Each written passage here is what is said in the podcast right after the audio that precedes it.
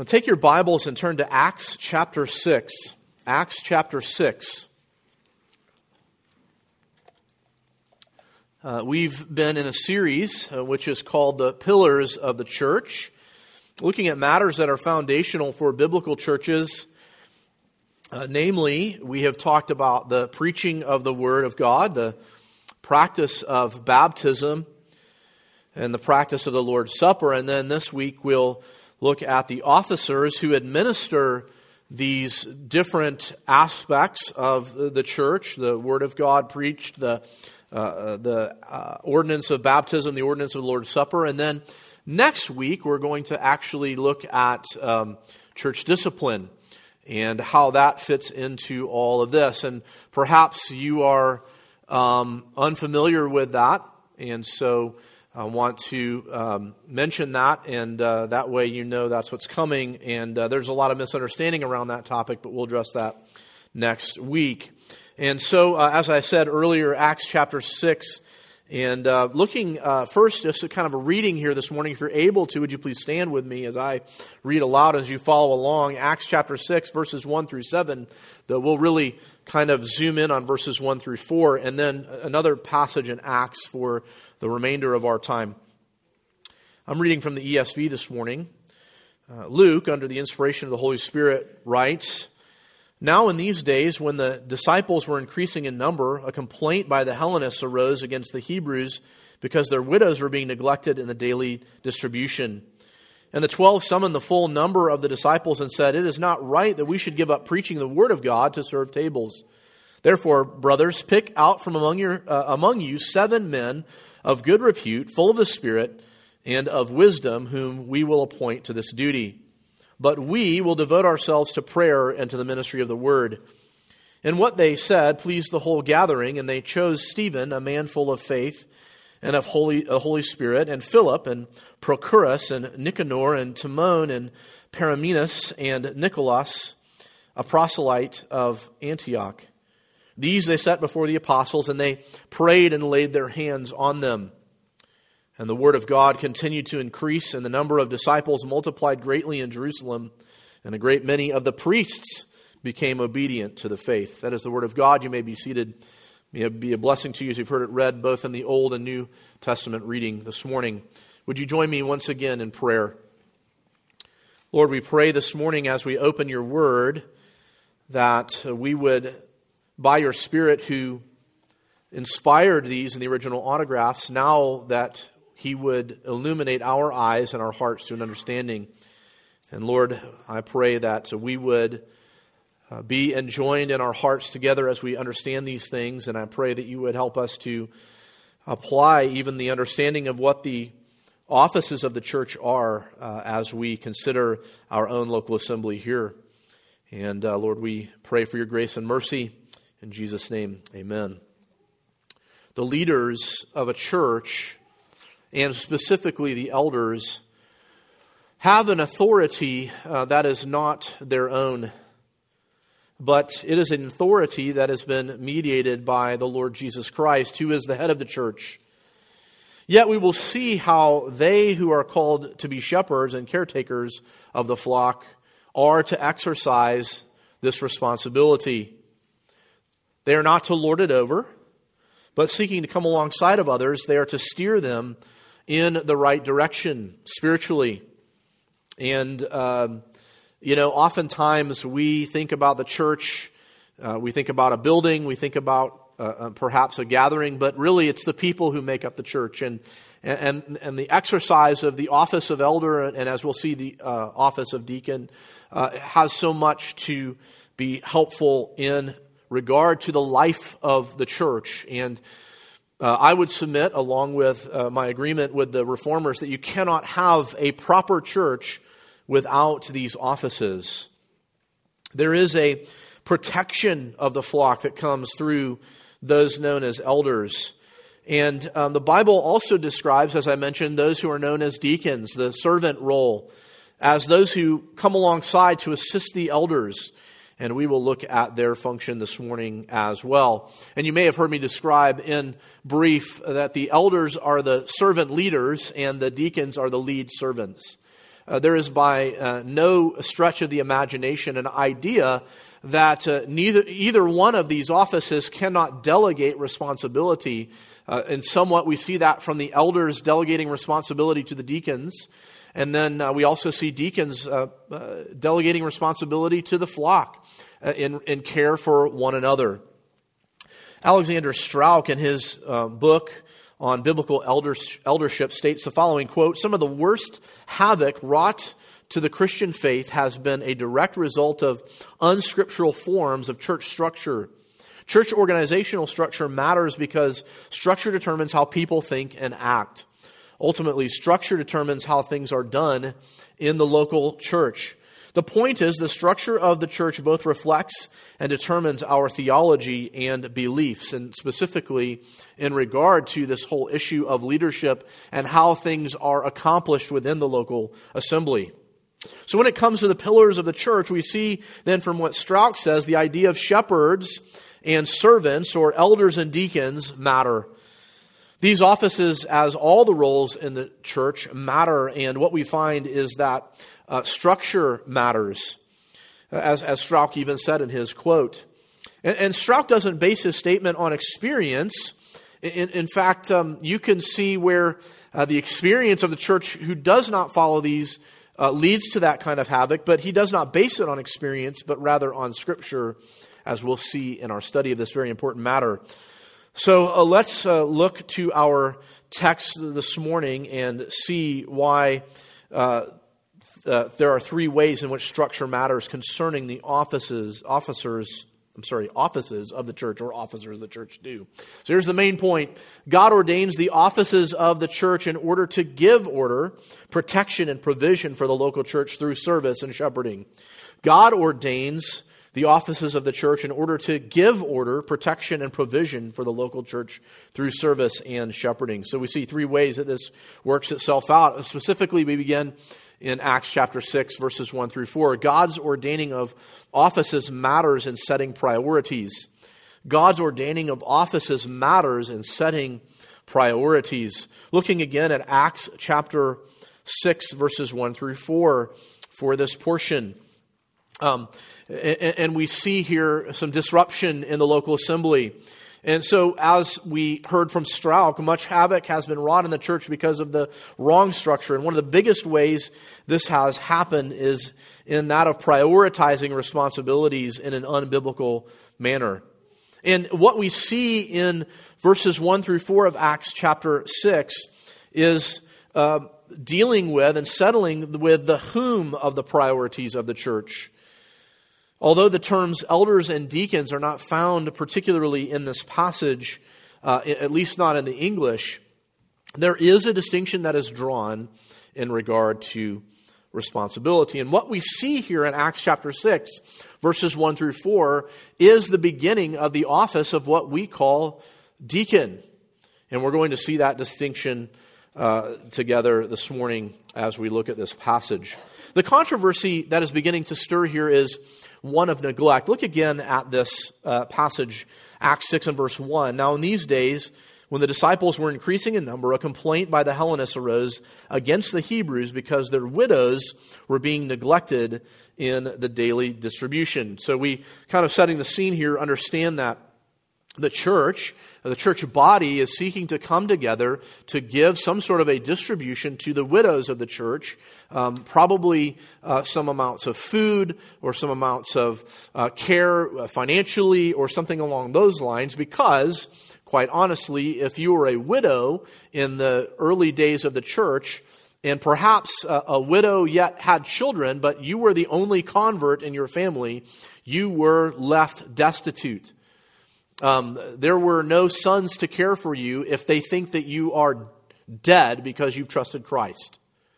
And so the church has now come together uh, for these widows, whatever their um, life circumstances may be in their uh, state of being widows, and they're caring for them. But a complaint ra- uh, is, is raised because uh, there were those who were being neglected.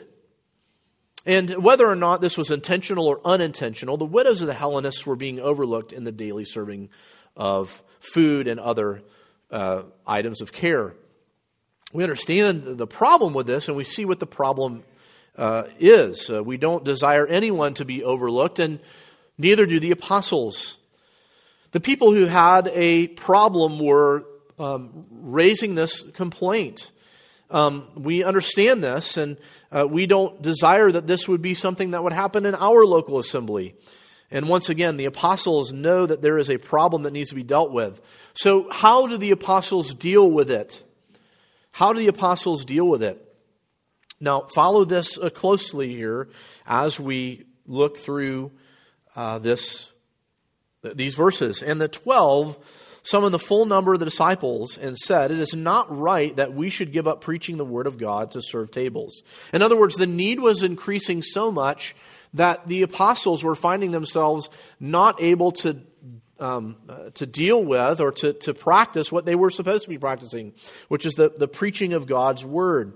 So they call the church together and they say to the church, This is not the way things should be. Therefore, we want for you to look for a certain type of uh, man here. Pick out from among you, verse 3, seven men. What kind of men? Those of good repute, full of the Spirit and of wisdom, whom we will appoint to this duty. Now, do you see what's happening here? You see the church coming together, the apostles making a call to the church to say, we need others to step in and fill this role of serving tables. It is not right that we should ignore the preaching of God's word in order to do this. Therefore, you, as a congregation, you need to pick out seven men who have a good reputation. They're full of the Spirit and they have wisdom. And then we, as the apostles, will appoint them to what? To this duty, to this exercise of an office to take care of this issue. So uh, the problem uh, was it was not proper for the apostles to neglect the preaching of God's word in order to serve tables. Uh, what is the solution? To select men to serve tables. Those who are of a certain kind, a certain reputation, a certain qualification. And it is appropriate for this to occur so that what else can occur in verse 4? So that the apostles can devote themselves, look what it says, but we will devote ourselves to prayer and to the ministry of the word. Now, perhaps something that is raised in your mind here immediately is I thought we were talking about elders and deacons. This is apostles and deacons, but we understand as the progress of Revelation happens that the apostles end up turning over the authority of the church to the elders. In fact, uh, we don't have time to look at it this morning, but I'd encourage you to scratch this down and look at it later. Look at 1 Peter chapter 5. And look at what Peter says in the first five verses there. Uh, Peter essentially um, describes himself as an apostle without actually using the terminology, I am an apostle, but he speaks of his. Um, the reason or the qualification of him being an apostle. But then what does he say? He says to um, the el- elders in the church, I, a fellow elder, implore you, encourage you, admonish you. What is uh, Peter saying about himself there? He is an elder. And he is saying that just as he is an elder in the church, you other elders must pay attention to these things as well. Here is the distinguishing mark that begins in Acts chapter 6. One group is serving tables, one group is serving in the ministry and prayer, um, in the ministry of prayer and the word. This is, this is a distinction that is clearly drawn in later passages about deacons and elders. Elders, uh, one of the qualifications we'll see, we're going to go over these in just a minute, is that they are able to teach. Now, this certainly doesn't mean, excuse me, that a deacon cannot teach or preach. In fact, we see uh, examples of that just after this passage in Acts chapter 6. We see uh, Stephen uh, uh preaching, uh, we see Philip preaching. These men were servants of the church, not leaders of the church. Um, it's not that deacons cannot serve in the word, but the apostles here and then the elders later must serve in the word. And that's the point. And what we see here is something that formulates, as it were, God in His grace and mercy and providence. We see the office of deacon being established here. There really is no equal office in the Old Testament of deacon, but the um, idea of elder is found in the Old Testament, as we saw in our um, Old Testament reading this morning from, from Numbers. There, there are those who are called up with Moses in order to watch over the camp of Israel, um, 70 of them. Um, that uh, seems like a, a, large number. Remember, there's probably a million plus Israelites, and so um, they would have certainly broken up those clans and had those elders oversee that. But we understand as well that the uh, preaching of the word is passed on to the elders. This is not also to say that elders are not also servants. They certainly are. We see this in the act of their shepherding. There is a pastoral role that we're speaking of when we speak of elders. But um, their main action of that is in shepherding in their service. And I think that you know, dear ones of Fellowship Bible Church, if you've been here any uh, amount of time, that uh, your elders and your deacons want to seek to serve you. And uh, that is our heart. And I think that you've seen that in action as well.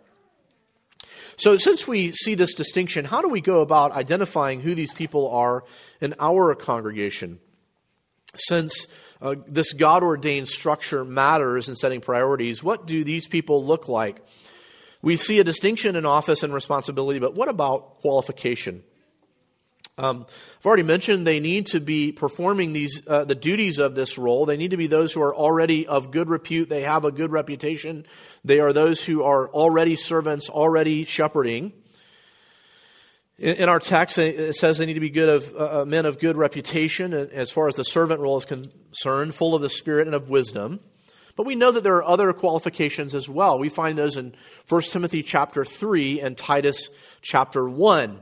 Again, just because we are short on time this morning, I would encourage you to go and see. I'm just going to mention these from 1 Timothy 3, and you can cross reference them with Titus chapter 1. But let me just mention to you these qualifications. Elders are to be above reproach. That is um, an overarching quality or qualification of an elder. That means that not that they're perfect, uh, but that their um, the trajectory of their lifestyle is one in which, um, if an accusation were to be made against them, you would be shocked and surprised by that because the the status of their life is one that reflects godliness and holiness. Um, they are to be the husband of one wife.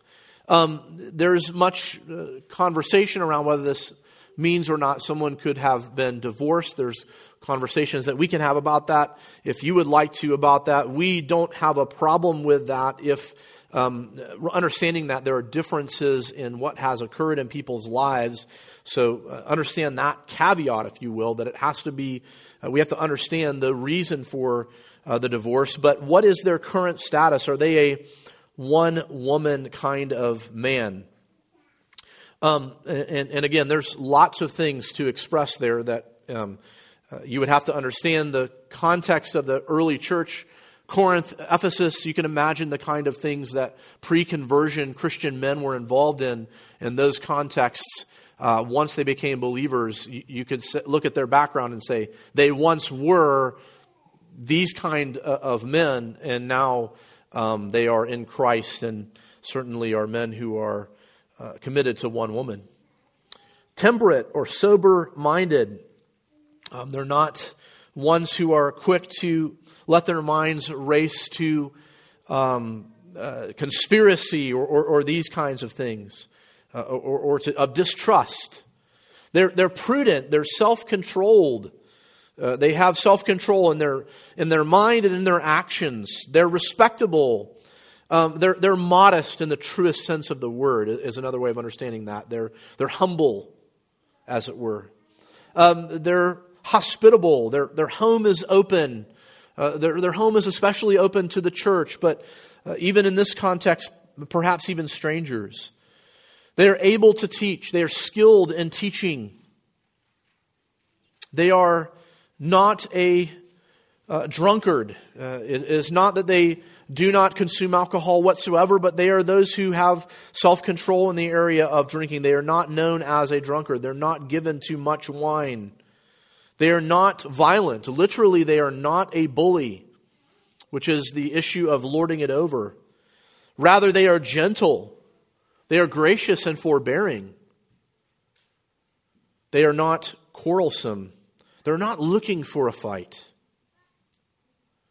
They're not a lover of money. Their desire is not to be rich. And they manage their household well. They guide their home with seriousness. They're not conceited. They don't look at the office of elder as something to be uh, a stamp of, of pride. And they have good reputations with outsiders. Those outside the church would look at them and say, they are quality men. Next, look, briefly looking at the um, office of deacon. Um, there is a debate, by the way, over deacon and wives of deacons or deaconess. We can't really get into much of that this morning. Um, we can have a conversation about that, certainly. But um, there is this idea where it says, uh, likewise, deacons. And in this sense, they are to reflect character as elders are to reflect characters. And then the um, likewise, there's a second likewise that deals with deaconesses or the, or the, uh, the wives of, of deacons. But the deacons are also to possess certain character qualities that cannot be compromised, most of which are the same as the elder. A few specifically pointed out in 1 Timothy passages that they are to be dignified, they're to be serious, to understand uh, this does not squelch personality traits, but they are to be those that are uh, uh of dignity, they're not to be double tongued, to be gossips. Um, interestingly, uh, the, the office of, of deacon, as one would serve the church, um, they are perhaps serving in ways in which they are dealing with issues that are very, um, very private in the matters of you know helping widows or, or the less fortunate in the church.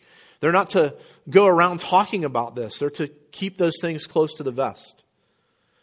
And it says they are to hold to the mystery of the faith in good conscience. There is no requirement for deacons to be able to teach, but they must hold or possess the revealed truth of the faith, that which can be believed in good conscience. They're not, we're not saying they have to be systematic theologians or anything like that, but, but they must hold to the doctrine of the church in good conscience. They must believe it, they must understand it. Uh, so we see just from these qualifications um, that there are distinctions in the offices of elder and deacon, but that these distinctions offer an opportunity for there to be structure in prioritizing what is necessary for the church to function properly. Too many churches with a poor structure leave the wrong tasks to the wrong people or leave the wrong decisions to the wrong group of people, and, and bedlam ensues. Just for a moment, let me just pause and say, uh, sort of in brief, our understanding of that at Fellowship Bible Church. Our understanding of that is that we are an elder led, congregationally, or a deacon served, and then congregationally um, informed congregation, form of government And so that we want input from the congregation in these matters. Uh, for instance, last week I brought up to you that names were given to us, and we cross checked those names with names that we saw of, of quality, qualified men for the office of deacon. Uh, we had our list as elders, and, and you had your list, the names that you submitted, and that was awesome. That, that was great that we participated together in that. But as we notice in Acts chapter 6, there is a, a final affirming that comes from the elders. And we certainly want you as a congregation to affirm that as well. But, but this is what uh, we see as the New Testament putting forth the structure that keeps things from um, going awry. Now, it doesn't mean that there's never any issues, never any trouble, never any things that we have to come back and ask for forgiveness for as leaders. Um, but it does seem to be the structure of the New Testament church that keeps things in order fairly well.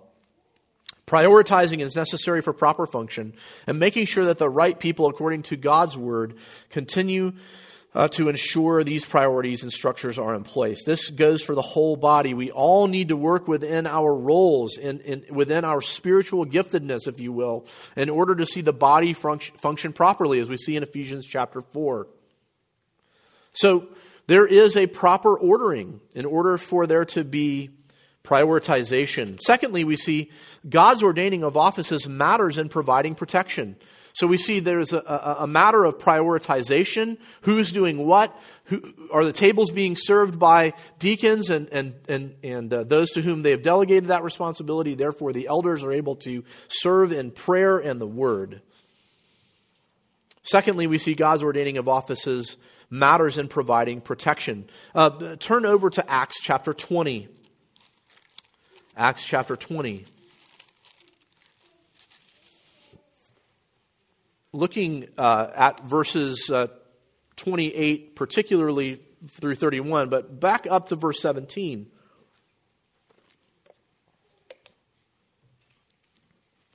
As Paul is speaking with these Ephesian elders, we need to notice that that's exactly who he's talking to. Verse 17 Now from Miletus he sent to Ephesus and called the elders of the church to come to him. Um, notice the plurality there.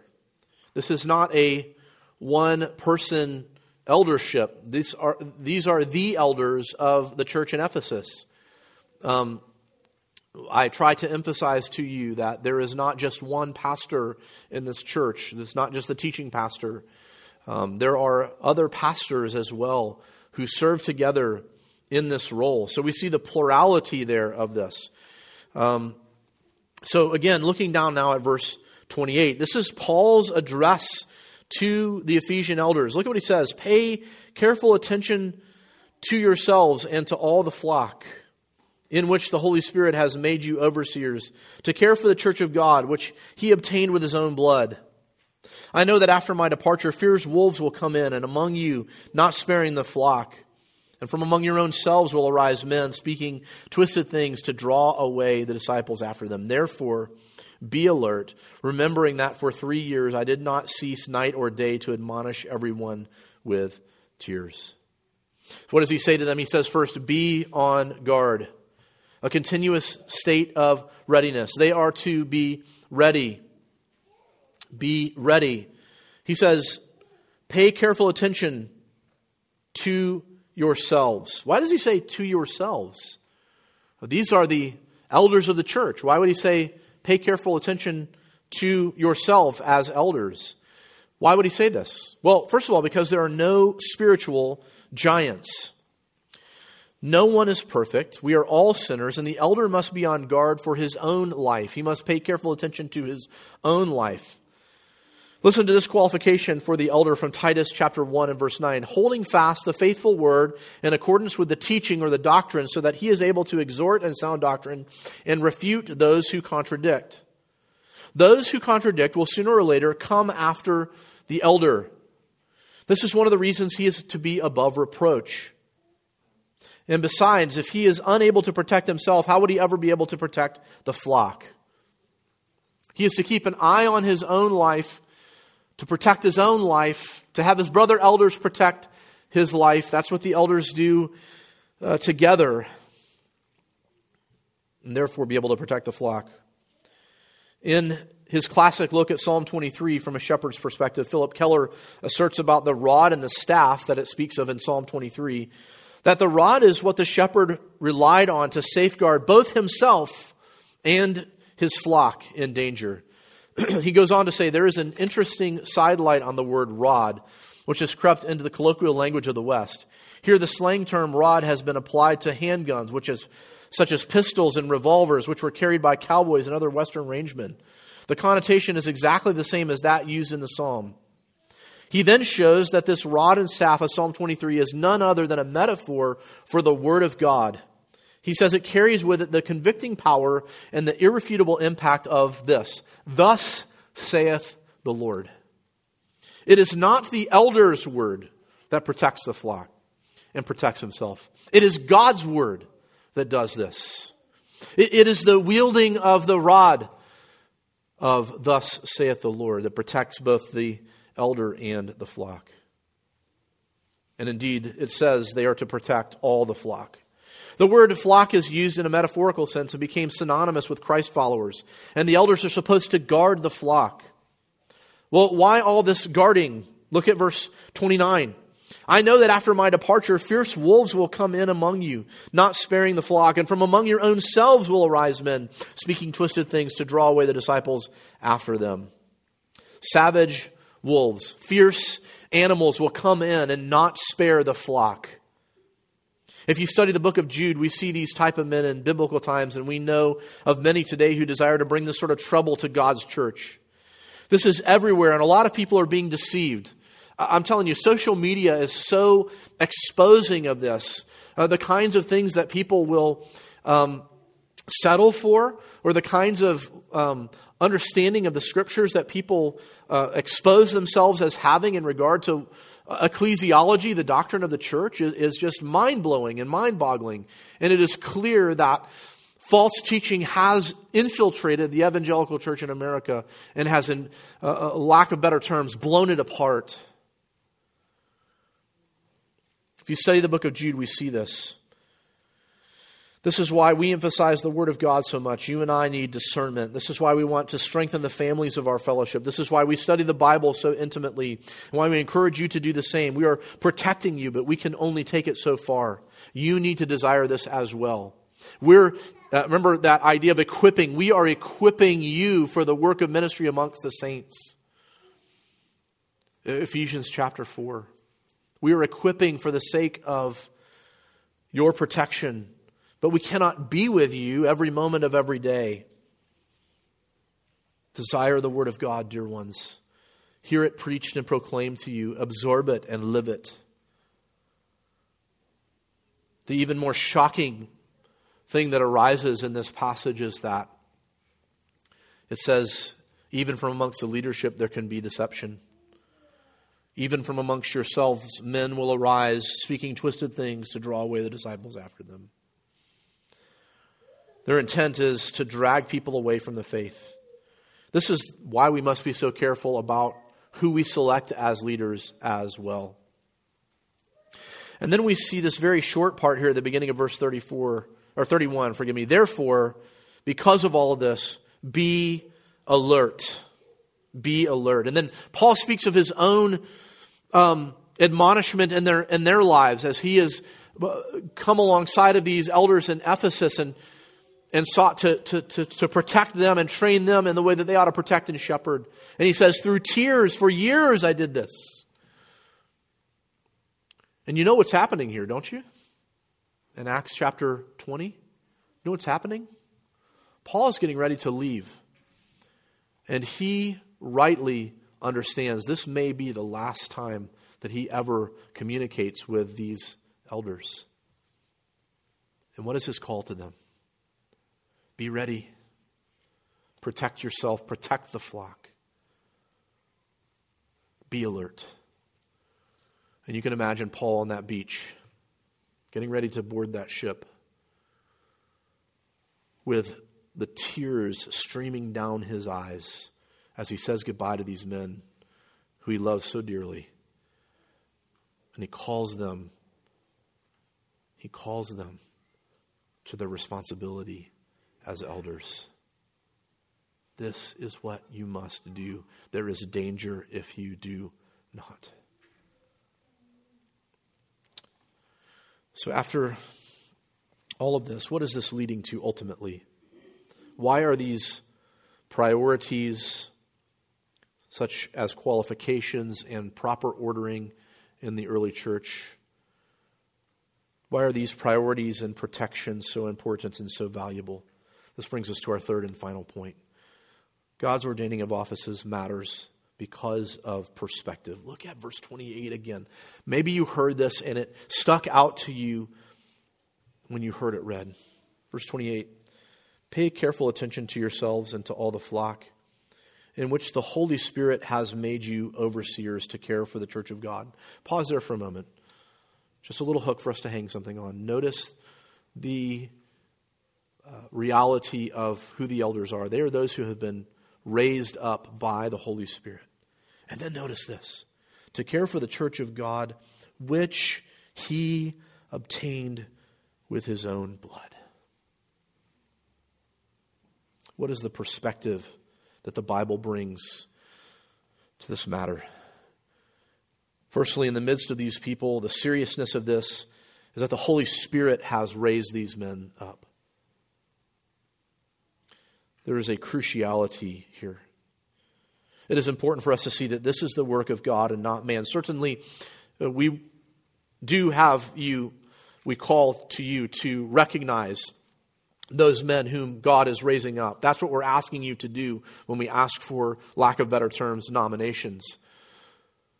But if you see those qualities in a man, and there is much agreement amongst the congregation and amongst the elders, if we see those qualities together, we take that as an indication that the Holy Spirit is raising these men up.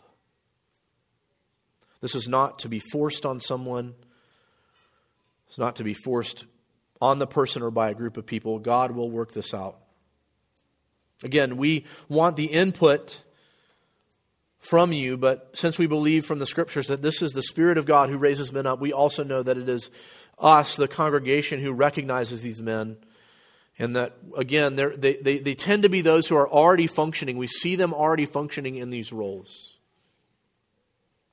So there's that one sense of cruciality, the sense of the Holy Spirit raising people up. And then there is the most important sense of cruciality, which is um, Christ and his blood. Um, let me pause for a minute before we get to that and just talk about the submission to that leadership.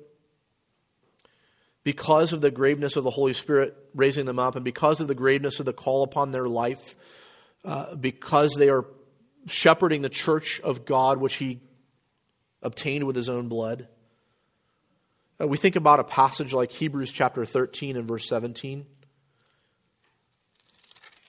This isn't uh, meant to um, guilt anyone in any way, but it is what God says through the author of Hebrews. He says, Obey your leaders and submit to them for they are keeping watch over your souls as those who will have to give an account.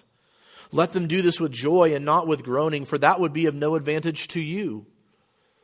Well, there's so much we could say about that verse. Let me first say that this is not blind obedience. This is not saying you can never confront or rebuke an elder. But it is to say that God has, by His Holy Spirit, raised men up to serve the church by leading the church and in the most basic and general of sense, the continual practice is a submission and obedience. For what purpose? Not because they're lording it over. That would be a main problem, a major problem. Because they will give an account. They will give an account. There will come a day where the elders of Fellowship Bible Church, and I would say, here's another conversation for another time, particularly to those who have covenanted with this local assembly, that the elders of this church will have to stand and give an account for the way that they shepherded you. 1 Peter 5 uh, sort of um, gives us an indication of this as well. That's a serious matter. It says, Let them do this with joy, not with groaning, for that would be of no advantage to you. The advantage is to the flock that the elders would be free to shepherd and to protect. The greatest perspective, though, of all is that those who are elders are to shepherd the church of God, which he purchased with his own blood. The value of the church is determined by the price that is paid. Just as Hosea paid the wages for the harlot wife, so Christ our Redeemer has paid the price, and the value is found in the precious shed blood of the eternal Son of God, not in the object itself. Though the church is precious to him, that's why he died for her. I mean, you think about Hosea in Hosea chapter 3. Think about what he does there. He goes to the slave market to buy back with a year's wages an unfaithful wife. He says, You're going to come live with me again. What does Hosea do at the end of chapter 3 there? What does God, through the Spirit, tell us? So too will Israel return to her king one day. It's a picture. The picture is a redeemed people who are redeemed with the eternal value of the Son of God. What were we but enemies of God, vile and wretched in his sight? Yet he chose us in him before the foundations of the world, as Ephesians 1 says, not because of anything we have done, but because of the good pleasure of his will and kindness. And the price of that was the shed blood of his Son. And this is the standard by which overseers are to shepherd the flock. This is the value that we are to reflect upon as we think about the pillars of the church, the idea of what makes a church a biblical church. The preaching of the word, the administration of the ordinances of baptism and of the Lord's Supper by qualified men as elders, and the assistants, assistant to those men, the deacons. God says that the priority, the protection, and the perspective all rest on this the shed blood of the Lord Jesus Christ. How important is it? It's eternally important. It is, a, it is of gospel importance that we seek to get this right. Perhaps you're here this morning and you are not sure you're actually a part of the church, the universal church, the church for whom Christ died, for whom he shed his blood. My call to you this morning is to hear this foundational principle. There would be no church without the perfect life, the death, the burial, the resurrection, and ascension of the Lord Jesus Christ. The fulfillment of the Old Testament prophecies and types in the Lord Jesus Christ, the culmination of the remnant of Israel, those who truly trusted in coming Messiah out of the physical seed, the spiritual seed being pulled together into a new body, as Ephesians 2 says, of Jew and Gentile, the new covenant people of God. If you want to know more about what it means to trust in Christ, I invite you to come and see me after our time this morning. Those who have trusted in Christ alone, it is our responsibility to be observing, to see who it is that the Holy Spirit might be raising up to these specific tasks of serving tables, as it were, and those who serve in the Word, but also to see this functioning as the priority, the protection, and certainly the most important aspect of this the, the, the, the, worth of Christ's blood as the marker of that in our lives. Would you join me in prayer? Lord, um, just before we come to the table this morning, we ask that you would uh, be preparing our hearts for that, Lord. And um, yet, um, as we have just heard from your word, uh, Lord, the um, the uh, importance of these roles and um, the way in which you structure the church, Lord, is in regard to priority and perspective and protection. Lord, I pray for those who do not know you. I pray that today might be the day that they would come to know you. I pray for those of us who do that we would see the importance of this. And help us now, Lord, as we come to your table. In Jesus' name, amen.